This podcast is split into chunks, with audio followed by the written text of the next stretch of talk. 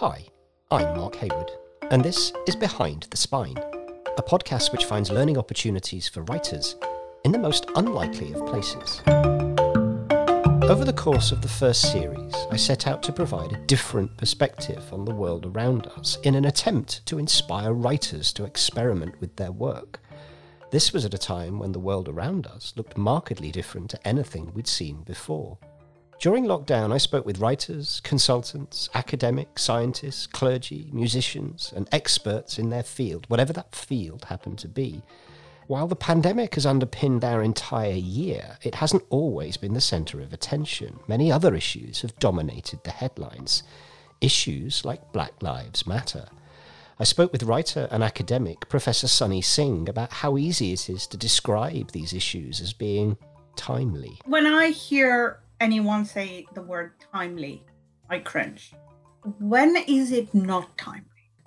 We shouldn't wait for black men and women dying and being murdered brutally in order to suddenly decide we are going to stand in solidarity and publish more more stories that make humanize black men and women. I also address the question of how writers find their voice and how that voice needs to adapt depending on who is reading. I started by asking the editor at large of Worth Media, Richard Bradley, what writers need to consider when writing for a very specific audience. What we're really looking for is a voice, and the voice needs to be informed, expert, authoritative, confident, knowing. We're writing for a sophisticated audience, and so we want a kind of conformity across the, the board in terms of style in the sense that our writers have to convey this sense of being expert, which in fact means that they have to be an expert. Series 1 ended back in September, but I'm thrilled to announce that we are back with a packed schedule to keep you company as the nights draw in. After all, winter is coming.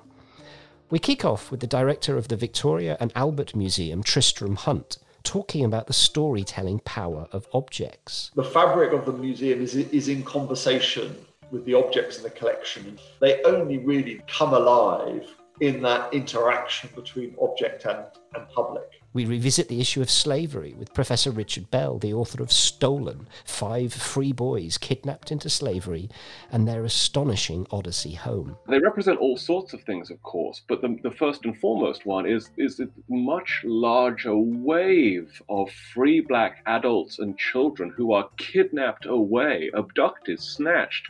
The scale of this epidemic of kidnapping of free black people totally caught me off guard. We'll delve into many fascinating corners, from artificial intelligence to sport, and just in time for Christmas and the holidays, we'll peek under the covers of all things Gothic.